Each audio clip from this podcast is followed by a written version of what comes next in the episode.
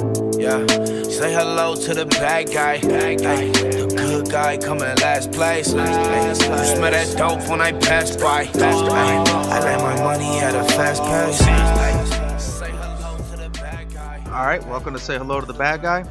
I'm your host, Locke, and this is the podcast where we drink, smoke, and bullshit about the life of a historic criminal. Now, we're talking outlaws and gangsters. We're not going to cover too many serial killers. That's just a little bit dark for me, and this ain't no true crime podcast. Honestly, you can't call this a history podcast because I'm no historian. I'm just a history fan that does some research and bullshits about it with his friends. So, speaking of my friends, let me introduce you to my co hosts. So, first with us today, we got J Bone. Hey everybody, how's it going? And also with us today, we got Dan. What up? There's me Uh, walk through a spaceship door. We got Cosmic Dan.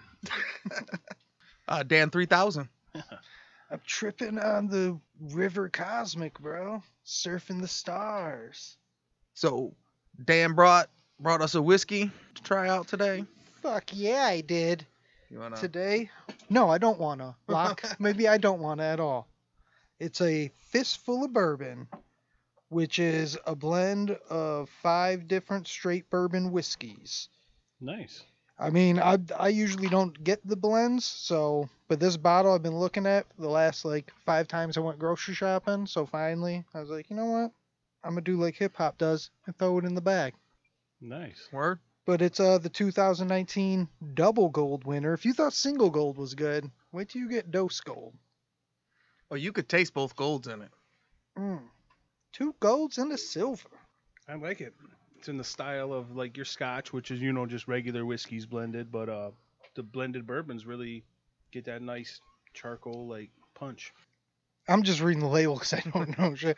But uh, it says it's got leafy floral greens. It's uh balanced and sweet. It's got hints of spices and nutmeg, cinnamon and licorice. But the one thing that I got a lot was the buttery toffee-ness of it. Like there's a smooth sort of. Oh yeah, it's like a charcoaly uh, Heath bar, if you It's will. smooth, baby. It do, it goes down smooth for sure, but it's definitely got that that bite up front. But Well, it is Yeah. bourbon. Don't, don't Well, let the it's one of smooth those taste fool you. bourbons that uh, not many would translate. It's one of those bourbons that you can make like a coffee drink out of. You know, that Yeah. would be good in a nice, like a nice hot. Yeah, it black seemed like it would be a good uh cocktail mixing Yeah. whiskey in general. And what are you chasing that down with? Oh, I got uh some New Holland Dragon's Milk. New Right Holland is the brand. It's from here in uh, Michigan, and then Dragon's Milk is uh the sort of bourbon barreled stout that I got, oh yeah, and it's a rich one. It's 11%, so it don't fuck around. she's like been on the good. cast a couple times. We've milked it up a couple times. Yeah, I think this is uh what I had for St. Patty's Day. Okay. I forgot my Guinness. right on. But uh, I'm only got one of these. I got other New Hollands, the Poet. That's what I'm gonna get into next. But for right now, milking that dragon, you baby. can't go wrong with the milk of a dragon. Right on. Well, in addition to the whiskey, I've got a crazy little thing called a hazy little thing IPA by the uh, Sierra Nevada out of Chico, California brewery. Hazy little thing called beer. I'm not sure if I had one on here, but you know, so There's many been a IPAs. lot of those yeah. hazy We- IPAs. we love our we love our hazies on here. Um, so yeah, today I got a Yangling traditional lager. Throughout most of the country, a lot of people are like, "Yeah, Yangling." They drink it all the time. In Michigan, we don't have distributorship. Yeah, I was about to say I never even heard of Yang Lang. And it cuts off right at our border. Ohio, it's one of the biggest. Like it's common in every party store in Ohio. It's like you guys Is it got Yangling or uh, yeah, Yingling. or- Yingling? That's what I Yingling. what uh, what's the story behind it? since I listen to Drinks with Great Minds in History, I know because their guy Luke says every time it's America's oldest brewery from Potts- Pottsville, Pennsylvania. It's like a Waffle House. Like it's nationwide, but just we don't got it around here. Yeah. And so I heard it on the podcast, and then it says it on the can. That's two sources. It makes it. Multiple sources. Yep, that's Checks it. out. Before we get started, I gotta thank Sixfo Sueno for letting us use his music in the intro. Uh, you can follow him at Sixfo Sueno on Instagram. It's F O E, and then Cancer. He lets us use his music in the mid roll. You can follow him on Instagram at Eyes Bleed Defiance, where you can see all his graphic art and his photography. If you want to follow us, we're at Bad Guy Podcast on TikTok and Instagram, and you can find all our links through our website, badguypodcast.com. So all Got of links the, like sausages, baby. that's all of them, right? We're covered on the uh, socials. Today we're going to be covering, we got a listener recommendation. So this recommendation came from Andrew in Louisville. He emailed us. Louisville, Kentucky. Yes. So he mailed us, emailed us at say hello to the bad guy podcast at gmail.com. Bumped him up to the front of the line. Right on. But we'll go ahead and get started. And the bad guy we're covering today is Harry Strauss. This ain't negotiation time. This is Scarface, final scene, fucking bazookas under each arm. Say hello to my little friend. Yeah, Strauss. Yeah, Harry Strauss. If you don't want to call me Harry Styles, you can call me Pittsburgh Phil. So we got Harry Strauss, aka Pittsburgh Phil. Yes, he was the lead Either s- or. Yeah, one or the other. I don't think this is too big of a spoiler in advance. He's not from Pittsburgh either. No. What? No, he's from Brooklyn. So he's neither a Pittsburgh nor a Phil. He's a double fibber. I went with Pittsburgh Phil because that's his most common nickname. So when people look him up, you'll see Harry Strauss, aka Pittsburgh Phil. But doing the research, I found he's kind of got a bunch of AKAs, but I didn't want to put them all up front. I didn't want it to bury the Pittsburgh Phil lead. Why you think you we know? can't we can't handle names? I think you can't. saying? No, I think I got to break it down. You think we can't handle names, bro? I think you're gonna run pa- right past Pittsburgh Phil right when I don't need you to, and go straight on to the next one. I think Pittsburgh Phil kind of sounds like if he sees a shadow that you won't really. All right, so here's uh the rest of his AKAs. Big Harry. There we go. The flying gangster. Oh, I can't wait to Okay, hear the rest of this tale. No, I got that. So yeah, I got AKA Big Harry, AKA Pep, and AKA the Flying Gangster. It's because he was very upbeat. He's Yes. like, "Come on, guys, let's go. Let's do the crime. Early bird gets the bank robbery. Let's go." In hindsight, now I was probably right. Right? You need to split these nicknames up. This is a lot of AKAs. It it requires two slides. I mean, it's still less than a handful. It's only four. We can we can handle we can handle a fistful of bourbon. We can handle a fistful of names. But it's quality, not quantity, is what I'm talking about. This guy's got some power, fucking AKAs. Well, yeah, the flying gangster. Like, if that's on page one on the splash page, we're just like, hey, what is that about? Like, is this They dude a shot him out of a cannon into the bank. He was the Red Baron before he was Levi Strauss. He was born July 28, 1909, in New York, and his parents were Jewish immigrants. He was raised in Brownsville, Brooklyn, which at that time was one of the roughest neighborhoods, not just in Brooklyn, of like in New York altogether. Real American tale type shit. I was thinking more Sebastian Bach. Harry was a poor boy. He had a heart of stone. So as a kid, Harry was large and strong, which earned him the nickname Big Harry. But to his friends, he was always he was real friendly and charming and upbeat. So his closest friends for his entire life mostly would call him Pep. Does pep mean something different You had a little now? pep in a step. Like- Like you skip, like you got, you know what I mean? You're uppity, like. Yeah. Dun, Peppy. dun, dun. He's got pep in his step, pep in his step. But even at a young age, he was a head case that enjoyed violence. Well, that doesn't sound very peppy. Well, that's what made it so weird. It was only with his friends. So his like closest friends be like, "Oh, Pat, man, that guy's cool." And shut the rest of the world, it actually said other kids would look up to him but stayed away from him. So he he would just be skipping, skipping, turn the corner, and it just turns into like a dead walk, like a Terminator style walk. you can uh, stop passing that milk money now before I get to you.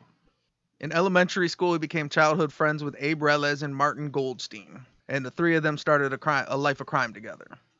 Through most of Prohibition, they worked for neighborhood thugs doing low-level crimes.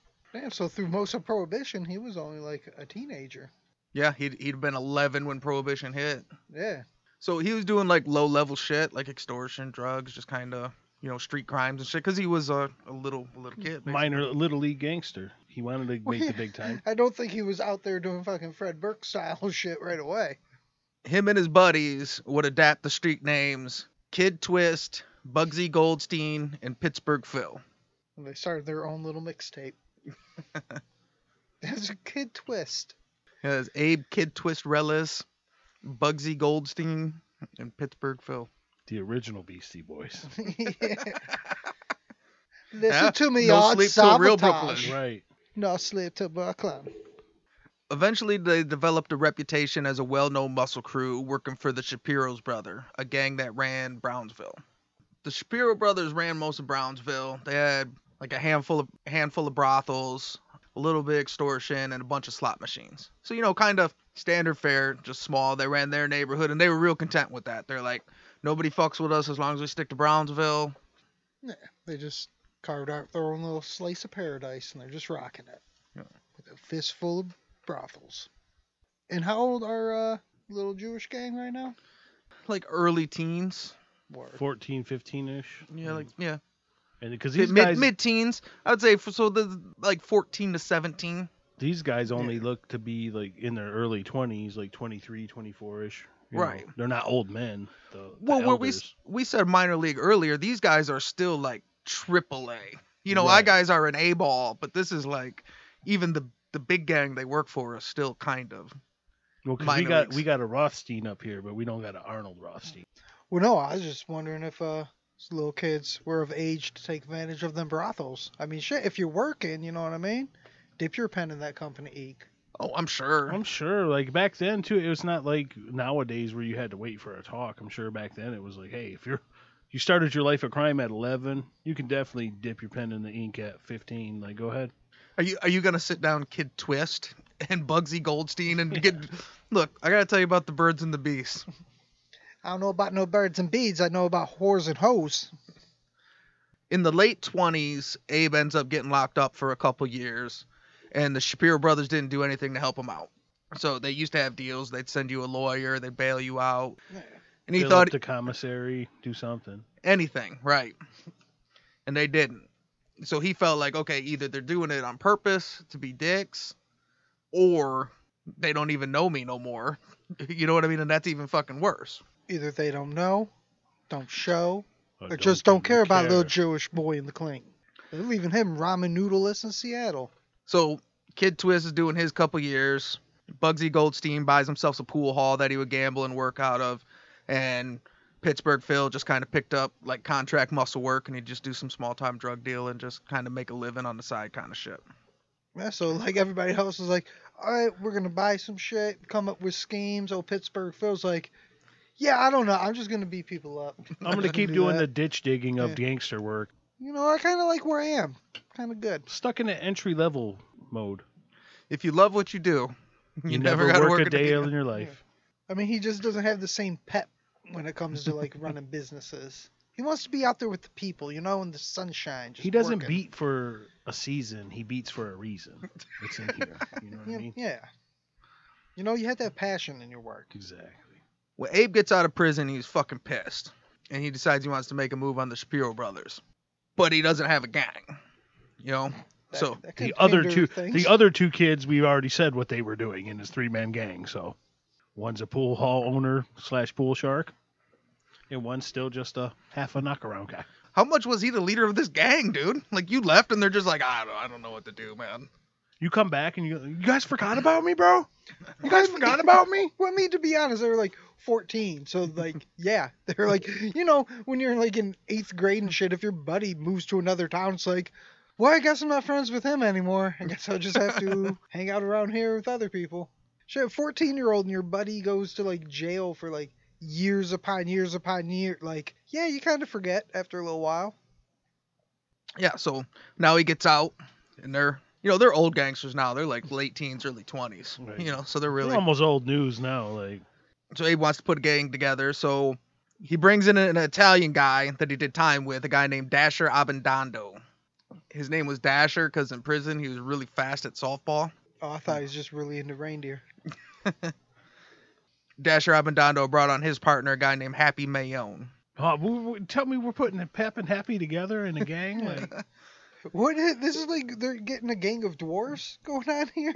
We got Kid Twist, Happy, Dasher. Dopey gets out in two months.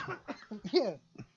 So uh, Bugsy Goldstein was on board. He came on board and he brought a guy named George DeFeo, who he'd been working with, and he had made a connection for illegal slot machines. Then so he went from having no gang to like he really recruiting them up. Pittsburgh Phil was now a hardened enforcer, and he was down too. I guess he was a freelance enforcer. He wasn't like a forcer for the Shapiro brothers or nothing.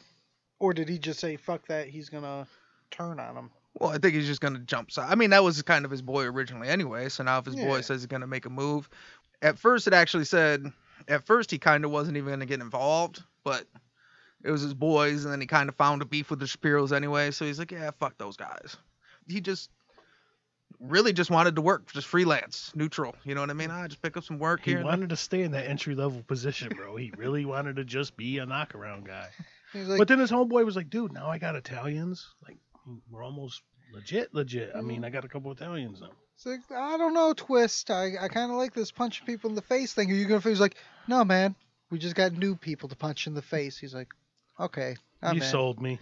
Now I'm all excited and peppy. Harry Strauss. He's described as multiple sources. Everything I read always says tall, athletic, big. Some shit I seen like said built like a linebacker. But I couldn't find any actual stuff outside, like you know, wanted papers, uh, mugshot stuff like that. Well, and I even see pictures of him where he looks tall. But I couldn't find anything to, to show that he's any bigger than 5'9", 172. Well, I mean, maybe back then people were just tinier. Maybe he wore it different. Maybe he's just a wide sort of pit bullish sort of a guy where like I, I legitimately seen pictures where he looked tall, and I thought, no, look, he is tall. But one of them was a mugshot, and I zoomed in on the thing behind him, and it said five nine. And I'm like, maybe he really hung out with little little dudes. what was bet you the average height was probably five seven, five eight. So I mean he wasn't extremely tall, but like Right. on the taller side of average. Women liked him, and he knew it. He was never married. I, I seen a quote that said he pursued women with an animal appetite. Women like a man, he knew it. Yeah, so he was a horn dog. Well, I mean, going back to what I hinted at, like, yeah, his balls were dropping the same time he got in league with brothel runners. He would go to the barber and manicurist every day, and he was considered one of the best dressed members of the gang. Ooh. Like every single day, they they said he'd spend an hour at the barber and the manicurist for an hour every day. He had another AKA Fancy Pants. Yeah. That's a bit excessive, though, daily. what else do you have to do? You know what I mean? He doesn't have to punch somebody in the face till noon. His his morning opened up. Why not get your nails did? Those are his money makers, and he's really rough on them. You know what I mean? So they take a lot of uh, care and upkeep. Even as low-level gangsters, when they would go out to eat, like they hung out at like a lot of Jewish neighborhoods, so a lot of delis and stuff like that. So anytime anybody else would always be getting like uh, sandwiches or sometimes burgers or something like that, he would always order the sturgeon because it was the most expensive thing on the menu. Nice. Like, hey, noodles, we're at a bodega. Like, we got, you know, pastrami. We got, like, I said I want the sturgeon, please. I said I'm hurting for sturgeon. like get on my plate. No, I mean that's a very common sort of cliche thing. People that are broke, then they get older and they want to live flashy just to flaunt its status symbol. Well, in that time era from 1900 all the way through the Depression, your prohibition, all that crap, that was the motivation for 99% of the gang, even your Bonnie and Clyde, like the bank robbers, not the traditional gangsters. I'm so dirt poor, and the whole country and world so dirt poor that I'm gonna live that fab life. I'm, I want some chocolate mousse and sturgeon. some of Bugsy Goldstein's connections he was able to reach out to some high level Jewish mobsters and they were able to get him assurances that they wouldn't receive any help, but if they were able to take out the Shapiros, there wouldn't be no repercussions. because it benefits us. You guys are doing dirt work for us, kind of, but we won't come after you. But hey, if Yeah, it's these pretty much a I'll allow it. if these kids take out these kids, we're moving up anyway. So go ahead, Well, you guys. We're giving you the blessing. I mean, it's probably not even that they move. It's probably just a lateral move. Like, yeah, we don't care. A hint to some of the who some of their connections were coming up. Part of the thing that they liked about their gang was that they had Jews and Italians. Around the upcoming time in history where we're at in that story, that's a huge thing. If you can be expansive in your mind a little bit, like, hey, What were the Shapiro brothers? They were Jewish. Oh, well then, yeah. but they were a Jewish gang. They're known to be kind of dicks. This was a, a young group that was uh They They let were- them be inclusive. well actually what happened is a Jewish guy from the Jewish neighborhood was able to reach out to Meyer Lansky and be like, "Hey, these Jewish kids are good kids." And then some of the Italian dudes, Louis Capone, knew them. So these Italian guys were like, "Hey, these kids are good kids." So at some point they're like, "Hey, you said they're good? Louis from up in Little Italy, he said they're cool too." So yeah, they liked the fact that they were more in line with what the you know, the Lanskys and the Lucianos were doing on the way up was this old school stick to your neighborhood shit is about to go the way of the dodo bird.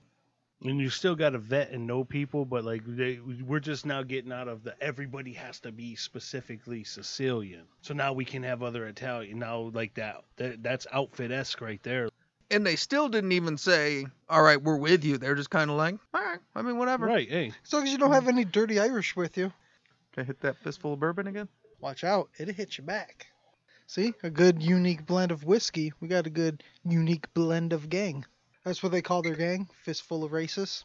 So they went to war with the Shapiros. After a year-long war, that involved a bunch of deaths on both sides and dozens of shootouts, like dozens. These guys make the old school Chicago fucking beer wars, makes them look like snipers.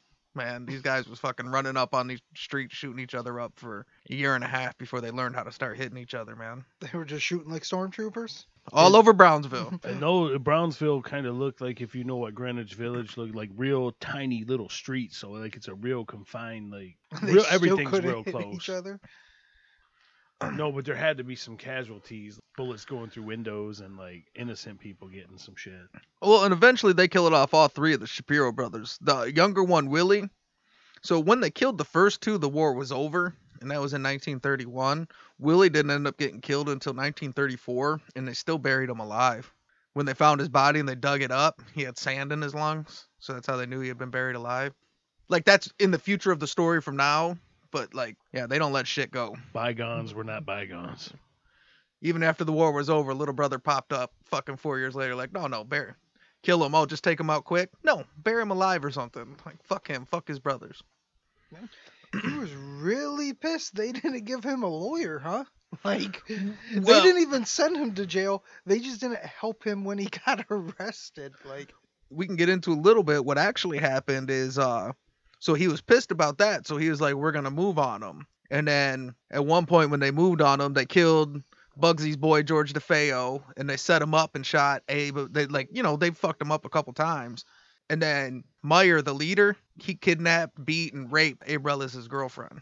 So that after that, it was like, well, we were at war because we were trying to take over the neighborhood, but now you beat and raped my girlfriend, who we ended up marrying too. So well, yeah. That's how your little- real asshole after you got beat up and raped. You're like, uh, I think we should break up. I know the timing is bad, Yeah. but so after the war, Abe ragtag group of mixed ethnicity enforcers had successfully taken over Brownsville. They called themselves the Combination.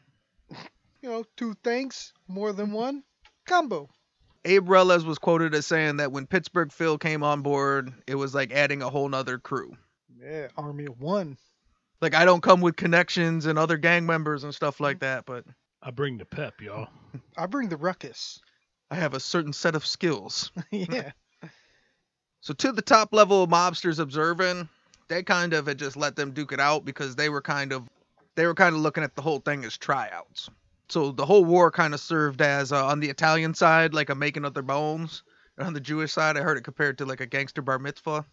So all these top level gangsters were just kind of wanting to see like We're gonna have a draft when this is Yeah. all over. So these kids said they want to do it. Let's see what you got, man. Give it a shot. Welcome back to Brownsville Gladiators. We got Nitro, Wolf, Dasher, Pittsburgh Phil. when the National Crime Syndicate decided to use a neutral group to carry out contract hits, they decided on the combination, who eventually became known through the media as Murder Inc. So much better fucking name. Yeah, that's that's why the media gets paid. You know, they're much good at branding. They know the headlines. look, they can't extort like Kid Twist and and Pittsburgh Phil can, but they sure got the words down. This is when they brought Ja Rule and Ashanti into their group. Murder Inc. was really a series of upper level gangsters like Albert Anastasia, Lepke Buchalter, and Louis Capone that were basically used as filters to separate the actual commission from Abe Reles's gang. But you need a million foot soldiers to to live that business and do that kind of life. Right.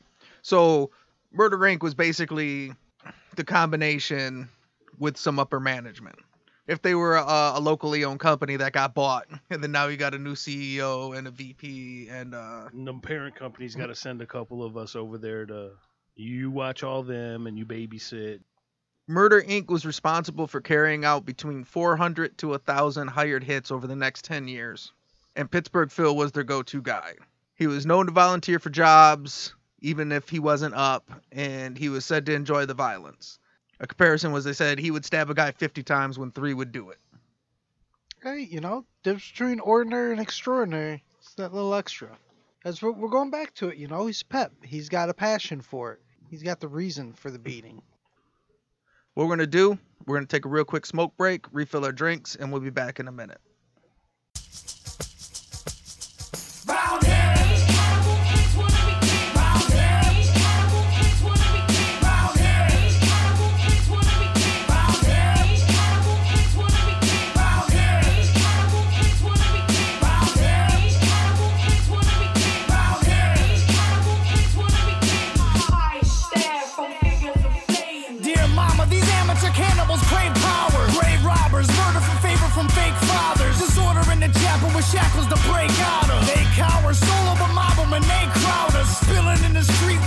Like hot lava. Pop bottles, molotovs tossed and rocks follow. Ominous disciples like vipers, they strike quickly. Come at me like an army, I'm tearing you down with me. Spit like a baron, rulers of bread like Kaiser. Roll with the goal and get beaten like outsiders. These amateur animals swing in the wrong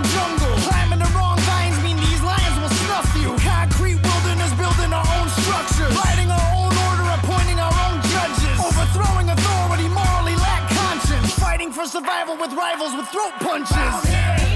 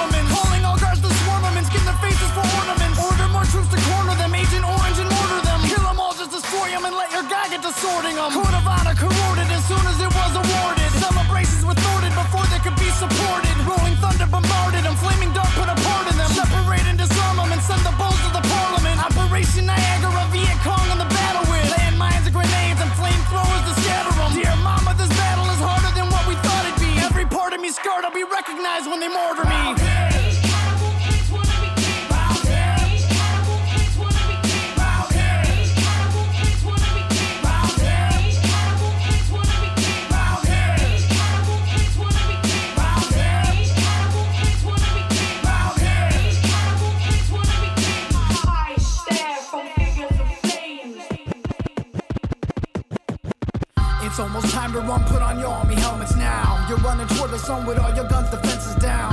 Flashes everywhere, the lights create an atmosphere. Water in your lungs, you pray for death, but life is here. You're about to die, face it, you're about to die. Zero sand in your glass, fuck it, you can't even cry. Put a dagger to your neck just to keep yourself in check. Put a dagger to your neck just to keep yourself in check.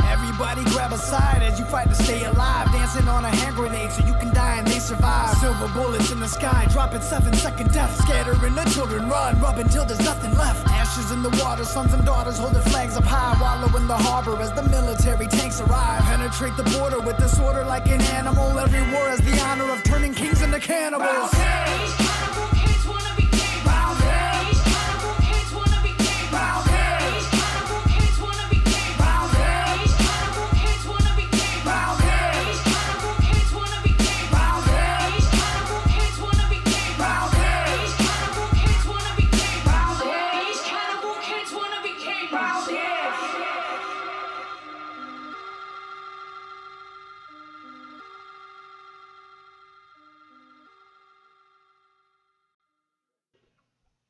Right, we're back. Hell yeah, we is. Got ourselves some fresh fistfuls. About to break into my poets. Move from the dragon milk to the scribe. Yeah. Done. Can I get a Holland? Sure, you sure can. Yeah, the Holland, the uh, poet. It's a American oatmeal stout, but it's only 5.8. Well, I mean, it's oatmeal, so I mean, 5.8, that's still, Yeah, I'm That'd saying be- it's not no bit, but I'm saying Yeah, it's, it's not not, like crazy an stuff. 11 percent. but that's good. It's a drinkable stout. So you It's can put a milk, couple the down. milk of the dragon. This one's cool. It's a poet. It's all about words and just you know flowing. Oatmeal, we could and- actually have some of that bacon we discussed earlier with this beer. It's a Hmm. breakfast beer. You Yes. know what I mean? Bacon Rat Poets. Dragons to ravens. Evermore. Word. All right. So when we Ooh, jinx Double tap. Did we just become best friends? But back to uh, at this point, Pittsburgh Phil is just out here fucking motherfuckers up for the love of it. Other dudes are in the batter's box on deck, and he just Well, comes to have running s- out the dugout, pushes them out the way. To have so much killing talent and still be like a lifelong, you're the best free agent ever. Like, you know what I mean? Like, never, you know. He's he's what Dion was in that mid '90s thing. Like one year he's winning the Super Bowl with San Fran, the next year he's winning with Dallas, the next year like, hey, who wants me? Because I'm out here. Well, I mean, Who wants me? if you jump into this as a kid and you're this broke dude or whatever, and this is the only thing you've ever known, like, yeah, you just get better and better at it. Like, uh, you told us a cool quote during the uh during the break about how he felt about beating people up. What was it?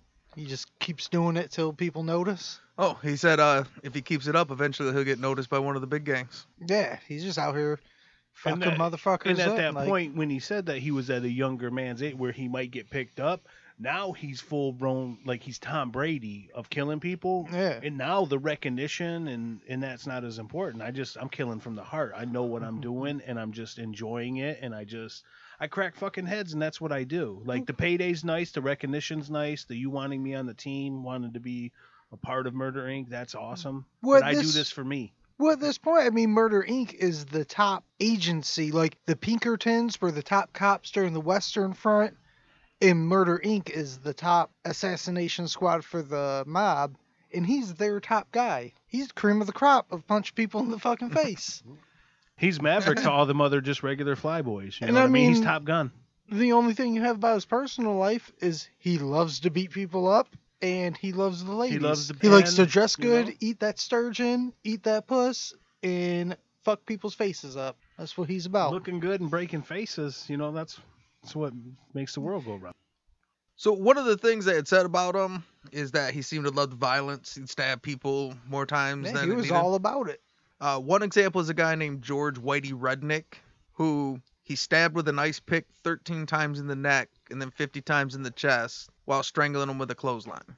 While strangling him, so he was one-handed and one stabbing. Or he was pretty good at tying people up to choke themselves. He could choke He, them. he like mouse trapped people so that they choke themselves. That's Yeah. called snaring. Or- you.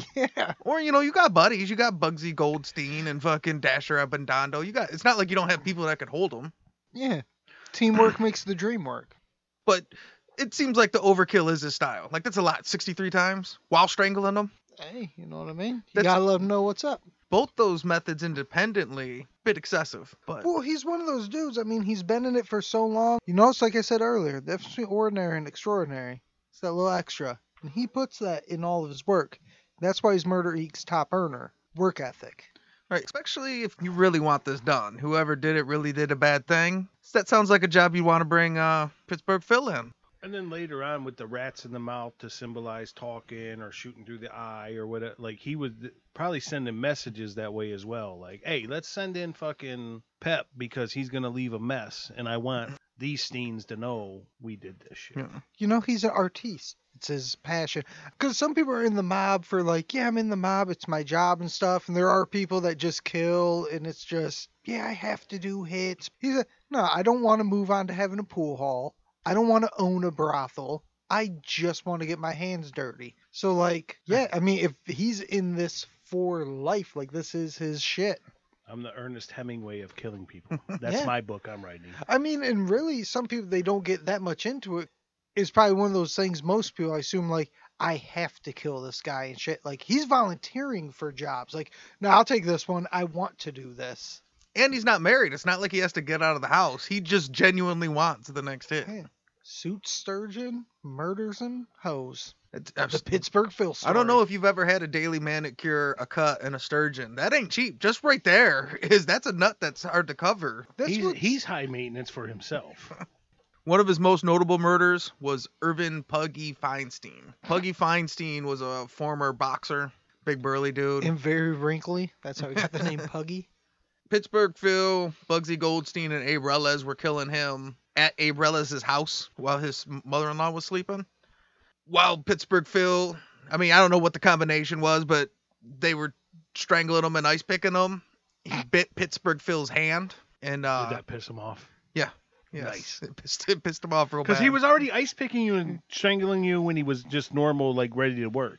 He's So like, now we're gonna get to what he does when he's pissed off. well, he was, Oh, he's like, we're biting now. That's what we do. This is illegal. We're just gonna bite people. Pittsburgh Phil has fucking feelings. I mean, you. I didn't know we were savages. I didn't know we Right. recruited to this. What is going on?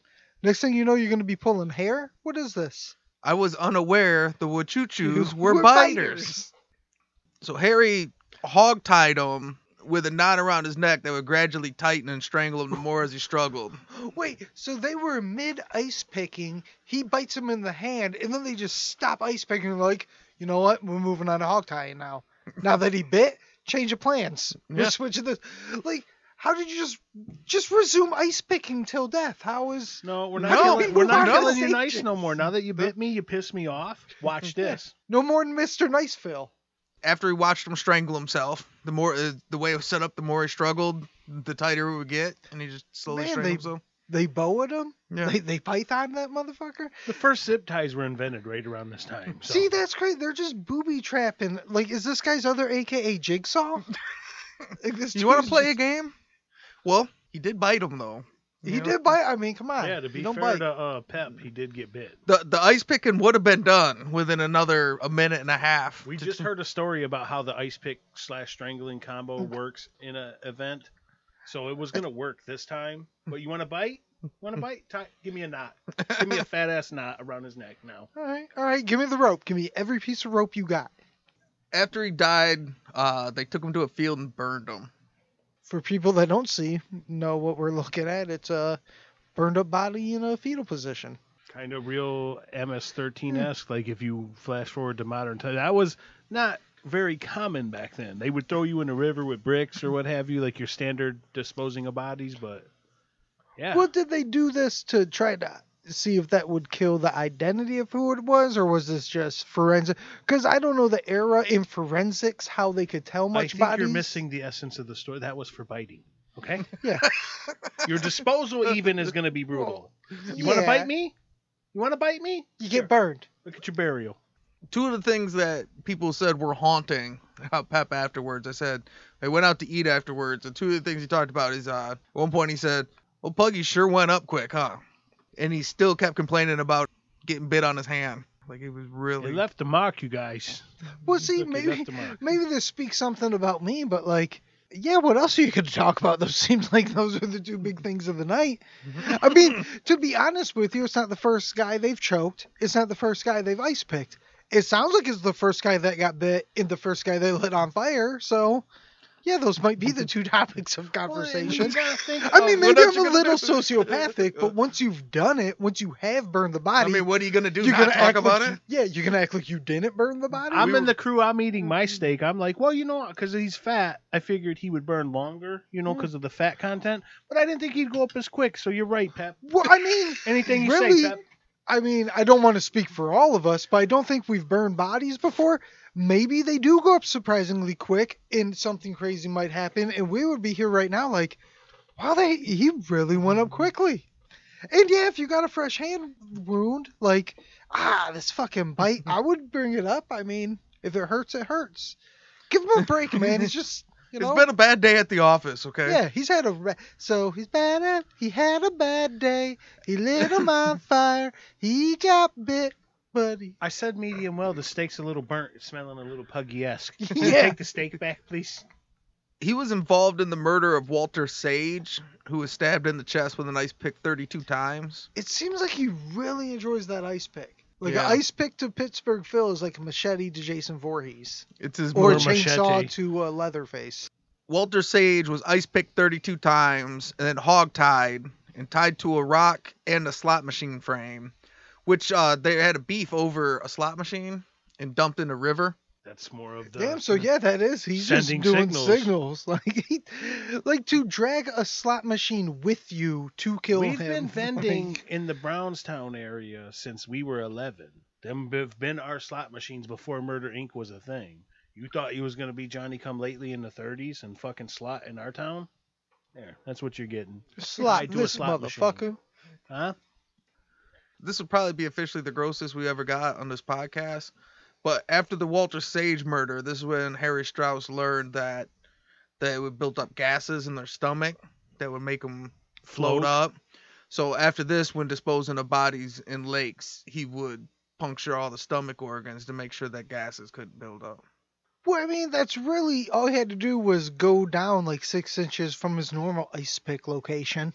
All he had to do was ice pick a foot down. He Yeah. was good. Give it I a mean, couple. That's probably all he did, really. I mean, he's stabbing people 32 times in the chest.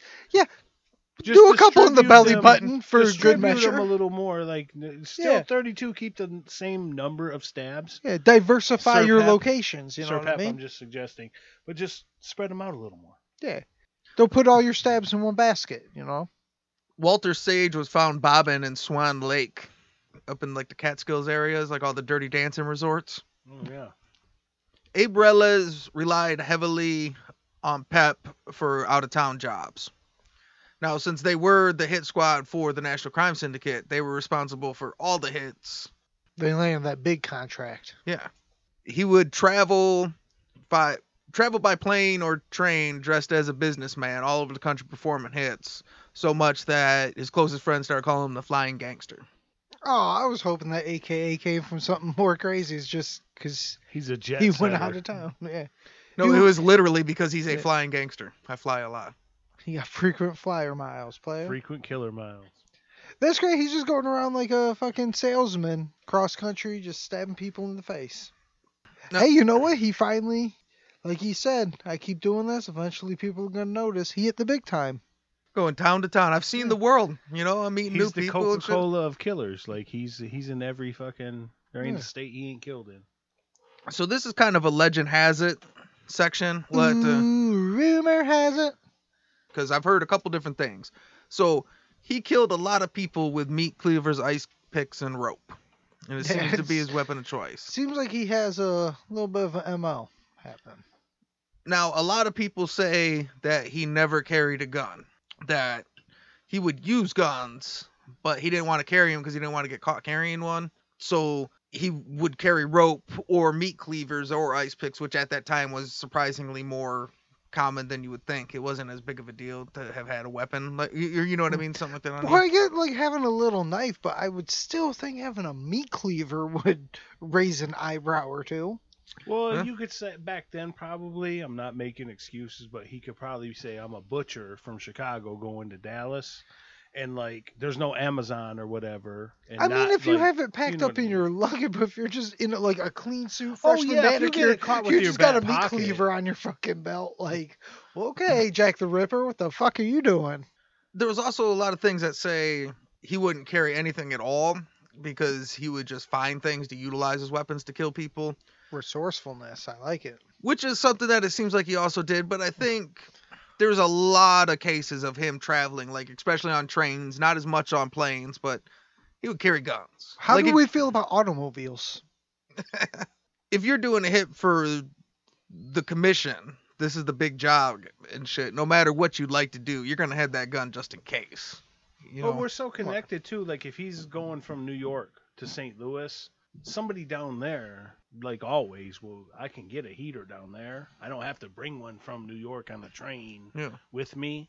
That's easy, especially because I'm in Murder Inc. as well. Like I'm beyond connected. So uh, when I'm in Chicago, I, I'm fucking with the outfit people. When I'm down in St. Louis, I'm fucking with the rats. When I'm in the West Coast, you know what I mean? I'm fucking with Bugsy or whoever it may He's be at that time connected and he's beyond. Getting his shit like Yeah. They don't really. You don't as a killer, you wouldn't really Yeah. take your gun with you from here to there. Yeah, man, come on. He's he's Pittsburgh. If he needs a gun, he's gonna find a But gun. like, you know what I it's mean? this big, as big as an ink pen. Like, if you take your ice pick, even in your luggage, whatever, like, Yeah. I'm searching. It's not even a red flag. Like, oh, Well, hey, like- you got an ice pick in here, sir. Like, yeah, I know. I work at an ice factory. Well, that's like you said. Like it is unusually common, like in our standards, for the amount of people that just had knives and shit on them. I was joking about the meat cleaver, but like, yeah, for sure, back in the day, it was not weird to have an ice pick or something on you. A letter opener. was completely normal. And I mean, if it sounds like Pittsburgh Phil, even though like we just covered, if he wants a gun, he's gonna find a fucking gun. But it seems like, meh, fuck, it, I don't really need the gun. I'm good. Well, and that's what I think it is. So all those people that say that, they're all kind of right, but for different reasons. I feel like he went with the rope. Now, for one, that seems like something with Murder Inc. They would get bonuses. A lot of people like the garrote, you know, if they're trying to get Yeah. somebody out, and it's a pretty quiet technique. So rope's pretty easy. It works, you know. And uh, I think he just liked to kill that way. I think is his preferred method. But there's plenty of instances of him having guns and carrying guns. So yeah, I, I know, think it was Any fool can shoot a motherfucker, but I'm an artist. right. You do when you when your heart's in it and you got a passion, you do you work your magic. I'm just saying you still need that contract. So he would have a gun. He's you know he's a fucking gangster his whole life. He's not a stranger to guns. He just liked to choke people and shit. But to your point, when my next note it says uh, whenever he get to town, you meet with local affiliates. You know they'd set him up with vehicles, crash cars, uh, a place to observe from. They'd point out the target, like take him to like just somewhere where they knew he'd be, where they could sit him down and be like, no, this is for sure Well, him. Yeah, and that safe houses and then getaway drivers, all that was like that's part of being in an organization opposed to just being a two bit guy traveling yourself doing like freelance work. No, and also imagine I would imagine at this point in time, I mean, he's Pittsburgh Phil. He's number one guy. Everyone knows him. Like if he comes to your town, you would probably love to be the one to be like, "Hey Phil, Phil, I got you a gun, man. I got mm-hmm. like you would probably be clamoring to be the guy to to give him all the inside information, hook him up with the car, like Because of the fame, because of who he is, and because you don't want to be that guy that he has to puncture your fucking balls so you don't float to the top of whatever river you're mm-hmm. near. you won't be tied up and burned and shit. Yeah. But no, I mean, I bet you within like those circles, he's a bit of a celebrity. Oh, like yeah. he's the Winter Soldier. It does seem like the out of town stuff he was a lot more professional professional than the uh, New York stuff but I think most of that is in New York he would cover it from rooter to tutor now he's got to look the part. He doesn't want to look standing out down in St. Louis, Missouri. He wants to look like you said earlier, a businessman. I look like I'm here for a different reason. I'm still that nutty nut in the inside, but like I got to look the part of a guy that would be traveling, selling encyclopedia, Well, whatever it may be. It, it it might go to that thing in the very beginning of how he got the name Pep of like most people just saw him as big and intimidating, but once you got to know him, he's more friendly. Like around his boys in his home game, like yeah, you hang around, you get bit, then you light them on fire, like things happen. Like but when you're out mm-hmm. of town and those aren't your friends, then you're back to that big dude. Like they don't know I'm mm-hmm. peppy, Yeah. they don't know I'm it's happy. business as usual I'm bro this big Right. pissed off dude. Maybe he might have a hint of like Asperger's to him when he's around people he don't know. He's just all business, doesn't want to talk to people, but then when he gets around his friends, then he gets a little loose. That's when he starts playing rope games and gets a little freer with his kills.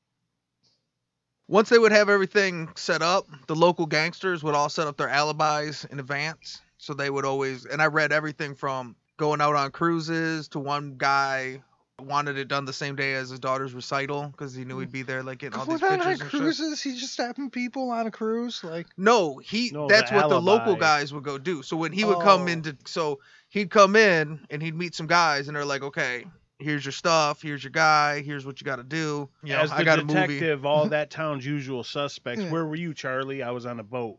Where were you, Jimmy? I was at my daughter's recital. All the local guys. yeah, had a- alibis. Uh, you know, that's why you bring this guy in. I don't know. I just they bring him in like he's a house sitter, where he's like a murder sitter. like he comes in, they hook him up with the house. Like, all right, we're all leaving on vacation. Just uh, take care of things while we're gone. Water the plants, stab the guy, uh, feed our pets. All right, we're we'll be on a cruise. Typically, he'd be on his way back home before the police started rounding up suspects. Once in Jacksonville, Florida, he killed a man in a movie theater, and he was on a train home before the movie was over. That's for Pretty fucking brutal- good. For all Yeah. the brutal shit of his story, that's a very smart thing. He's had a long career, and that's not from being dumb. Like he knows what he's doing. And it's crazy because usually somebody that's brutal, there's somebody with that much of an affinity for just the violence of it. There is some dumbness there. Like this guy's, that's the worst combi, the best and worst combination. Somebody that's like, there's intellect and planning, but like he's really the craziest motherfucker you know. Like we could all end up burnt in the barrel, player. Besides the hog tie-in, the hit that I think all the he would just find an implement to use comes from a killing when it was also in Florida. He hit a guy in the, in the head with the fire axe. Yeah, So- so, he did go straight American Psycho. Now he's just bringing out fire axes. Yeah. Just But the the building's fire axe. So he went to the building, grabbed the axe in the building. breaking case of murder. Yes. Then he ran out of the building screaming, pretending to be like one of the people. It's like, oh my god, that guy fucking hit a guy with an axe. See, that's great. yeah, that's great. He's the only one because he's the only witness. Yeah, that guy got that's- fucked up. That guy got really He comes out like. Fuck, did I forget to hit the fire alarm? Oh shit, my mistake. Never mind, you guys. I thought that guy was on fire, so I tried to axe the fire out, and he's done himself a mischief. Oh no! This man, he tripped and fell on an axe. 22 times because I'm excessive. Oh, he hog-tied himself. Help him. How did he throw his head over there? How did he? Um, I just got to the note about the if he preferred ropes and weapons versus. So I guess I jumped the gun on that one. Well, then next to that note should say "yup." I mean, we covered that fine. I Yeah, think it fit I where it think did. Uh, even the slowest fan out there her, Yeah. can deduce that. I mean, so likes far, all of your murders have involved ice picking a rope. Like, I haven't heard of, I think, a single one yet where he shot a guy. Okay, so then that's where we're gonna go. But to show that also, well, he was a professional. So like I said earlier, when he's out of town, you know, sometimes you just oh got to get the I hit guess done. I'll use a gun, asshole. Right, you got just got to make sure it gets done. So you hit him with a fire axe, you strangle him during the movie or whatever.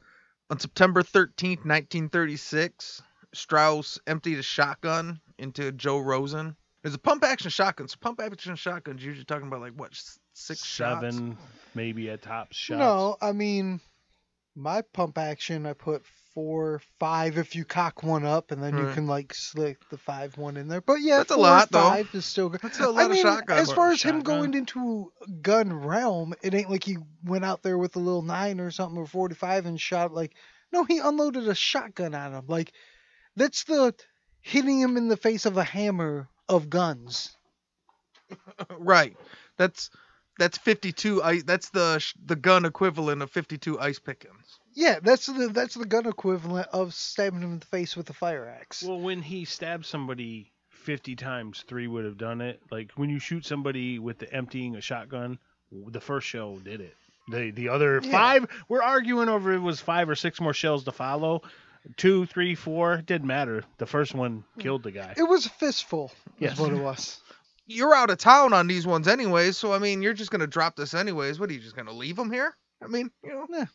You brought them. Might as mm. well use them. No shell goes unwasted. On November Oh, 20. he killed Chris Penn. that does look like Chris Penn. But Like good best- Chris Penn. Like best of the best Chris Penn, not not like Reservoir Dogs Chris Penn. No, that's Chris Penn from like Footloose. Like that's and that's Cowboy Hat Chris Penn. I think best of the best is good. Somewhere between Yes. Footloose, which is his sex his sexiest, and you know I Reservoir believe Dogs. best which of the is- best. He also rocked a cowboy hat. He did. He was a big cowboy hat back in the day. Good Chris Penn talk. So on uh, November 25th, 1937, he shot Purple Gang gangster Harry Millman nine times in Boesky's Deli at 12th and Hazelwood in Detroit. and just uh for the listeners, just to sort of recap, Purple Gang were a group. They weren't Murder Inc., but they were enforcers. He was That- such an enforcer This guy, that that's went. that blows my mind. Not a lot of people come to Detroit to kill a Purple Gang guy. This guy was do, on his tour, came and killed a Purple Gang guy. Like, come on. So yeah, that just proves how out. much like he's the best of the enforcers that he's taken out Purple Gang enforcers. so how this happened is, and you can listen to our we did a whole Purple Gang episode, and we mentioned Harry Millman on there. What happened is after Prohibition, the Purple Gang started to kind of fall apart, and the Detroit, Detroit Partnership started to take over, like in the early 1930s, you know. But there was still some kicking around.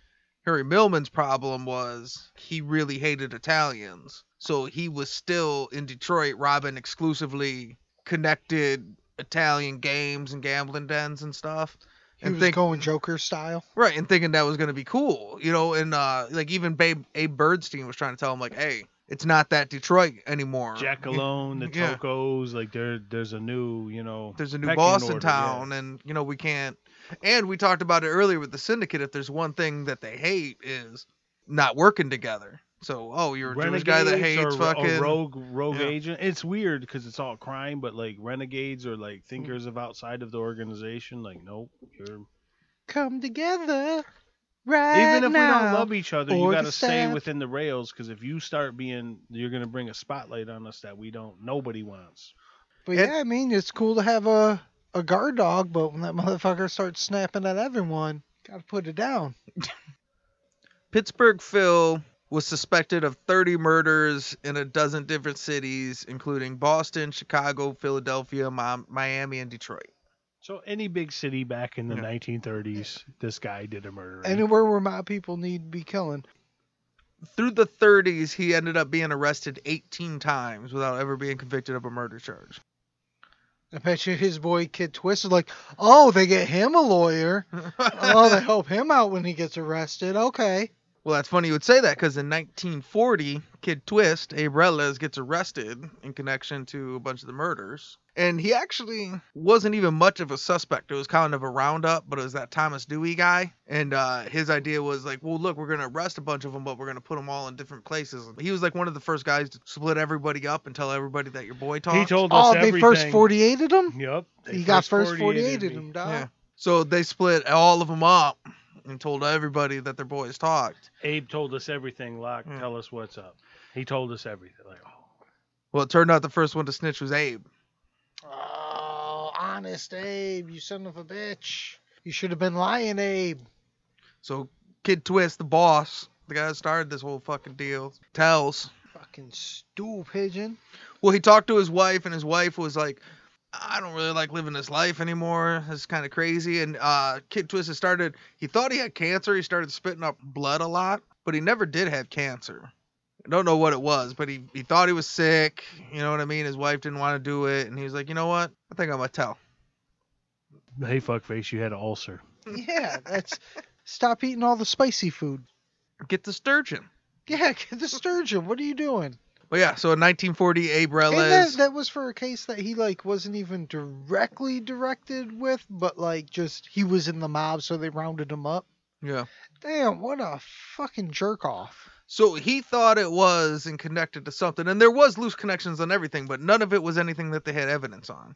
But he said, "Look, everybody that's loosely connected here, we're gonna all round them up on a vagrancy charge, but we always round them up together, like we stick them in a paddy wagon together." He said, "We're gonna arrest every single one of these individually, Separated. separately, and separate them, and we're gonna tell every other one." We're gonna tell every single one that the other one Yeah. told. Damn, so it took centuries, but the cops finally got up on divide and conquer. Yeah. Yeah, but that's uh, someone that barely had anything to do with it. She's like, all right, you know what? I'll just tell you everything. That sucks. And it turned out kind of similar to Ken Edo, Abe Reles, who was a fucking douche. Like he was this frumpy, ugly little mean man. But it turned out he had like, what is it called? Uh, a photographic memory. it's Yeah. so ironic that you had a hard time remembering that. What's it called? that was very, he had a what? What is it called? What is it called? He could remember Uh, things. that was fucking perfect. What I don't have, What. I can't do. So he tells them everything, and they fucking need it all. shit they didn't even ask. He's just giving them shit. Well, he really did. He just told them everything because they didn't have much. So how you doing today? All right, I'll tell you everything. Well, put it this way: he gave them fucking uh, Lepke Buchalter, Albert Anastasia, fucking Louis Capone. he gave Capone. him Lepke Buchalter. Yeah. Oh man. Well, Lepke Lucky Buchalter. Lepke Buchalter was he's the only mob boss to ever end up getting executed. But Oh shit. um, yeah, Louis Capone, everybody. He told on everybody. Son of But that's who they wanted. They wanted like the, the high ups. So based on his testimony, Bugsy Goldstein and Harry Strauss were arrested and charged with the murder of, murder of Puggy Feinstein. They brought him back to Opuggy. Yeah. He went up quick. Oh man. Burnt bodies tell no tales. You would think you killed them in Abe Reles's house, right? Like, how is he gonna tell on us? We killed him in his house. Abe Reles's mother-in-law testified that, yeah, they asked me for the ice pick and everything. Extra for a- Hey Bob, where's the ice pick? It's in the drawer, right next to the rope. What'd they tell her? That they hit a deer and they got to cut off his hoof? Oh, oh, fucking Pittsburgh's Phil's whole defense is, nah, she was sleeping. She didn't, she didn't know nothing. Yeah, that was that night that guy fucking bit me. You see my fucking hand? Yeah, what if that's what got him. They had uh, homeboy's teeth marks, and they they put it to the scars. It's a match.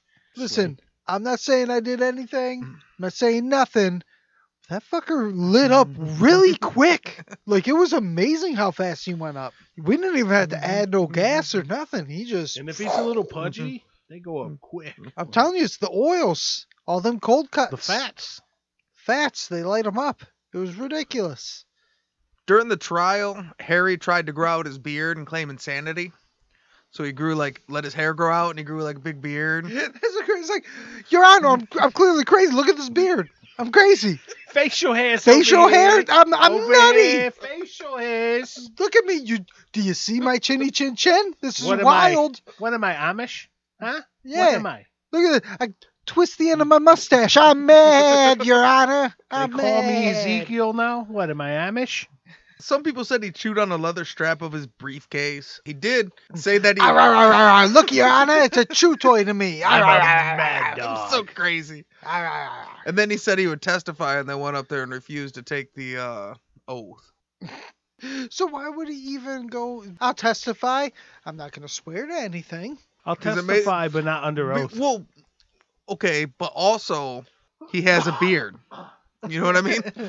He's crazy. This guy's He's fucking the cra- Unabomber over here. Would a madman have facial hair like this, Your Honor? Sustained. I rest my case. Yeah, but it didn't work. No, that's crazy.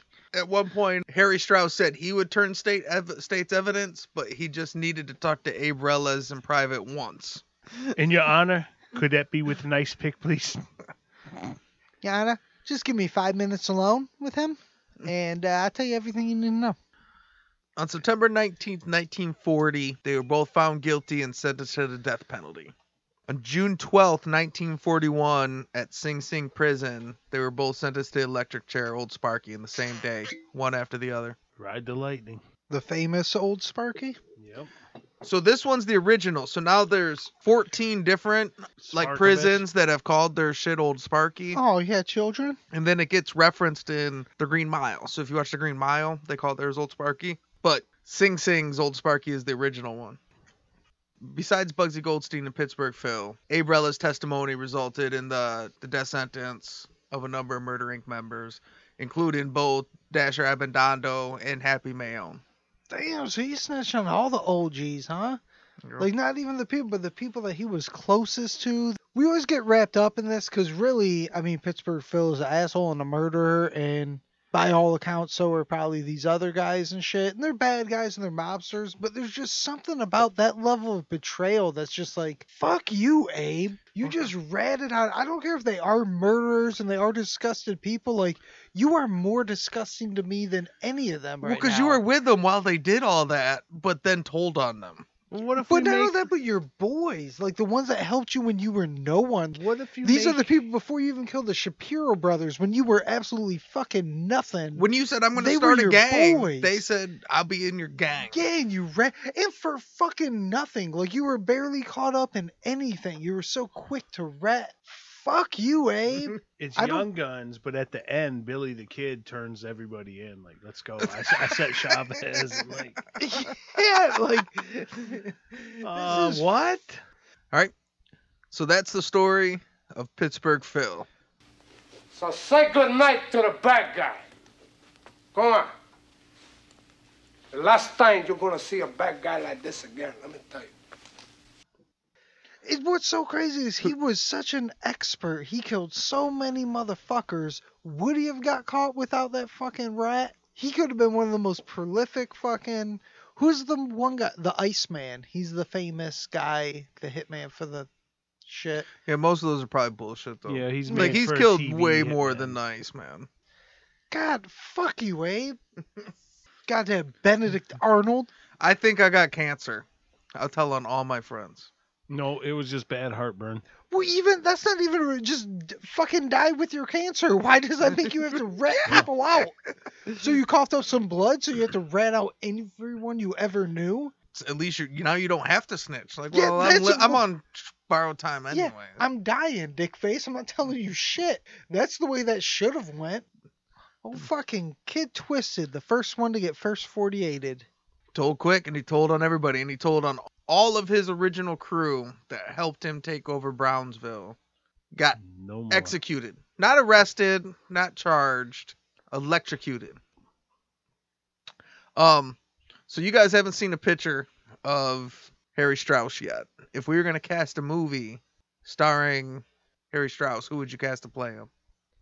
I mean, it really could be anyone big and mean. I mean, even though, like we covered, he was really only 5'9, 172, but because his lore was the big mean guy, I'd like to take uh, old Jason Momoa, bring him back to his good old Khal Drogo days, like back from his Aquaman shit. It's just the pissed off dude, just a big dude ready to kill.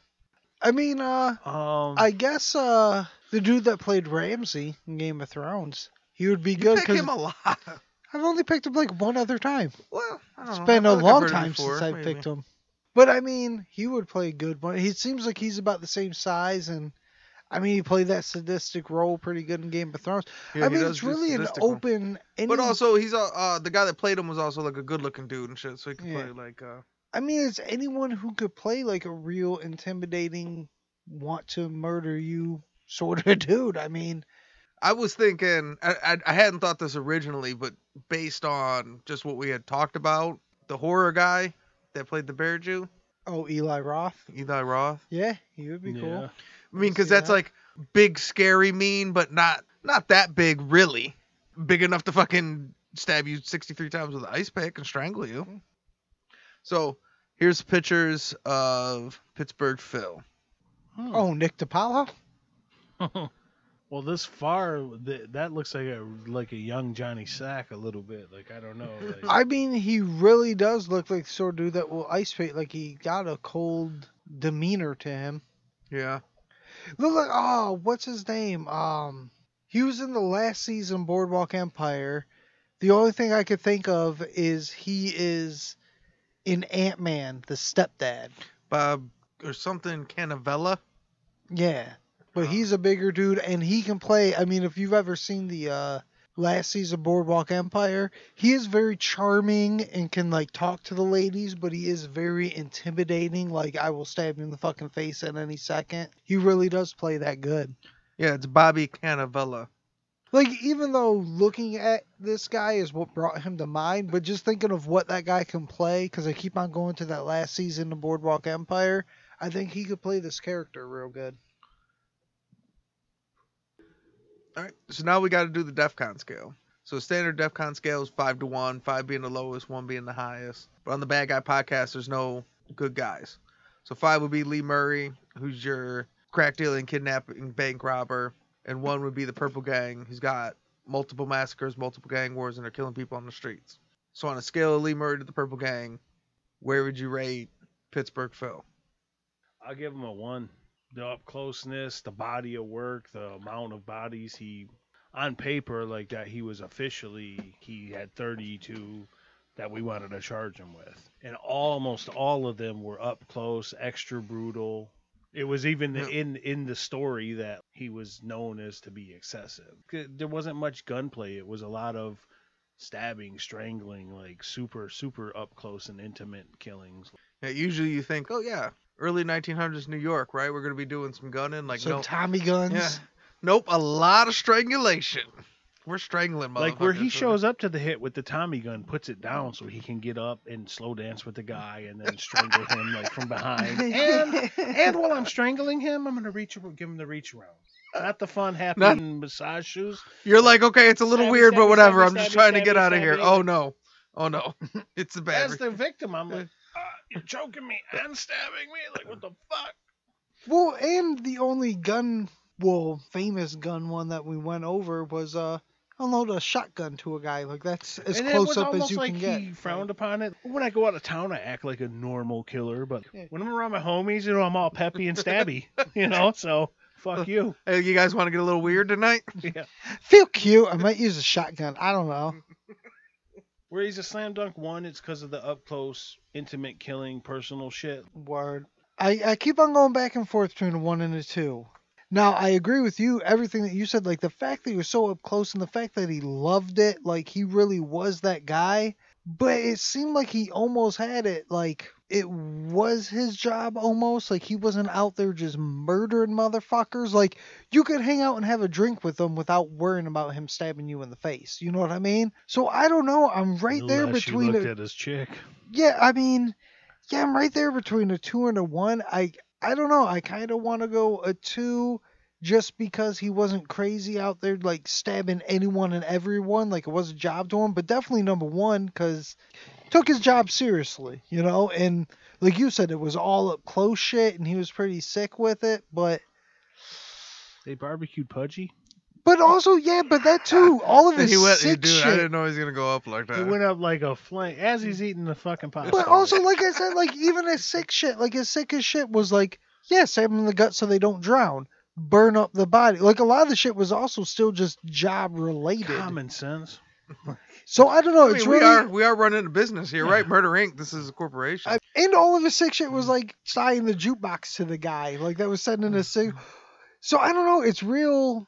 It could easily be a I'm number kind of the vice president two. of strangulation. Yeah.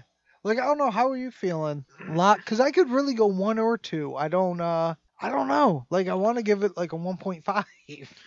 So I go one because I think uh, he's a killer's killer. I mean, w- Purple Gang is kind of the standard at one, and if you need someone to kill it, come in to kill one of them. Mhm. He was the guy, so I, I think that don't slide you in there. And for the record, I sacrificed some murders for Sturgeon talk. I could have just read you fucking strangulations, a list of strangulations Well, for. yeah, that's you know- why I also like I. I'm perfectly fine with a one. I could go one, but that's just my only hang up is the fact that it, it really was his job and it was mob related. So we're gonna call him a DEFCON one. All right. Flush the bombers, get the subs in launch mode. We are at DEFCON 1. Before we go, you guys got anything? Nah, this was a good one. This was a killer of killers, and uh, Yeah. this fistful of bourbon was the drink of drinks. Fistful of bourbon was good for sure. And uh, Andrew in Louisville, we appreciate the. Uh, Yeah, really good. Like No, a or- shout out to that was a good call on a um like um like a fan um you know Or as they call it in Kentucky, Louisville. yeah. Louisville. Louisville. I'm I'm very sorry, Andrew, because that is true. Part-time podcast regular Fred had a good couple year stint in Louisville. Yep. I think he cleared it up officially on the record though. So just because I still butcher it, I've already been corrected on the show. So if you say like, "Hey, this is how you're supposed to say it," I know. I was told. Oh, Go for listen the to episode 39. I already been told. oh I'm just for dumb. the record, you can tell old Andy Pants right now. I don't believe in Louisville. It is Louisville. Well, I don't know. I'm a bourbon guy, so I go with. I'm trying to fucking uh not piss off a bunch of angry fucking. If No, it we don't makes wanna- you happy, We don't want to alienate or piss them off, but they got to understand that we have a fistful of bourbon, not a fistful of vocabulary. Okay? We ain't been learned right. So one of our resources, I'll list all the resources and the links in the show, but one of the best resources we use is a book. It's called uh, Brotherhood Betrayed: The Man Behind the Rise and Fall of Murder Inc. by Michael Cannell. It's And, a uh, whole fuck Abe novel. Yeah, fuck Abe, dude. I can't say it enough. Fuck that guy. Dude, you. Yeah. A brotherhood betrayed. I don't care if that brotherhood was a brotherhood of murderers and killers or whatever. They were betrayed. Yeah, so the book it's real good, and it'll cover Abe Reles from a little kid meeting in Pittsburgh Phil to that snitchy Turning von into snitch, the snitch, Judas snitch, of snitch. fucking the mob world. you know you can you can get the whole story. It's a, it's a really good book. It's an easy read, so go buy his book. Learn That's more why- about that asshole Abe. Right. All right. Well, this is say hello to the bad guy. Thanks for coming, and thanks for listening.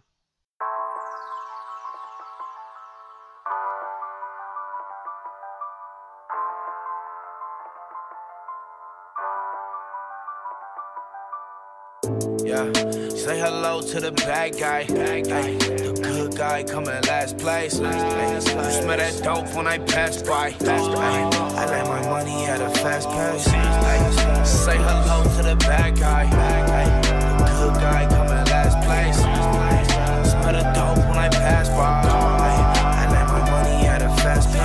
Was down bad, my mama had to be dad. Spent my birthdays in the trap, we had to work with what we had. She been working on a raise while trying to raise me like a man. Plus my daddy in the box and all my cousins in the cam, man. And I don't need a hundred friends, I just want a hundred bands, a hundred jugs, a hundred scams. Hey, hey. So I done money grabbed a hundred hams. Said I done money grabbed a bunch of And I ain't wanna fall victim to that system or the pistols. Fuck a judge with a grudge. I'm blowing crud for my mental ay, ay. And I still keep it on me. Run and tell your big homie first you meet your dead homie, ay. Yeah. Say hello to the bad guy. Bad guy. The good guy coming last place. Last place. You smell that dope when I pass by. Pass by. I like my money at a fast pace. Ay. Say hello to the bad guy. Bad guy.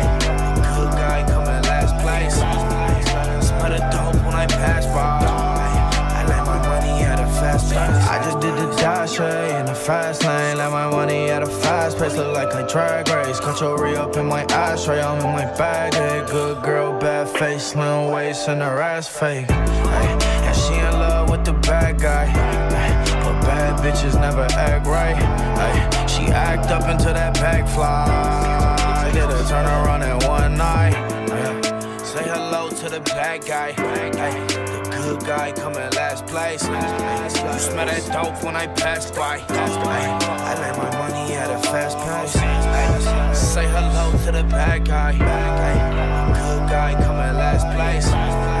Smell the dope when I pass by. Ay, I let my money at a fast pace.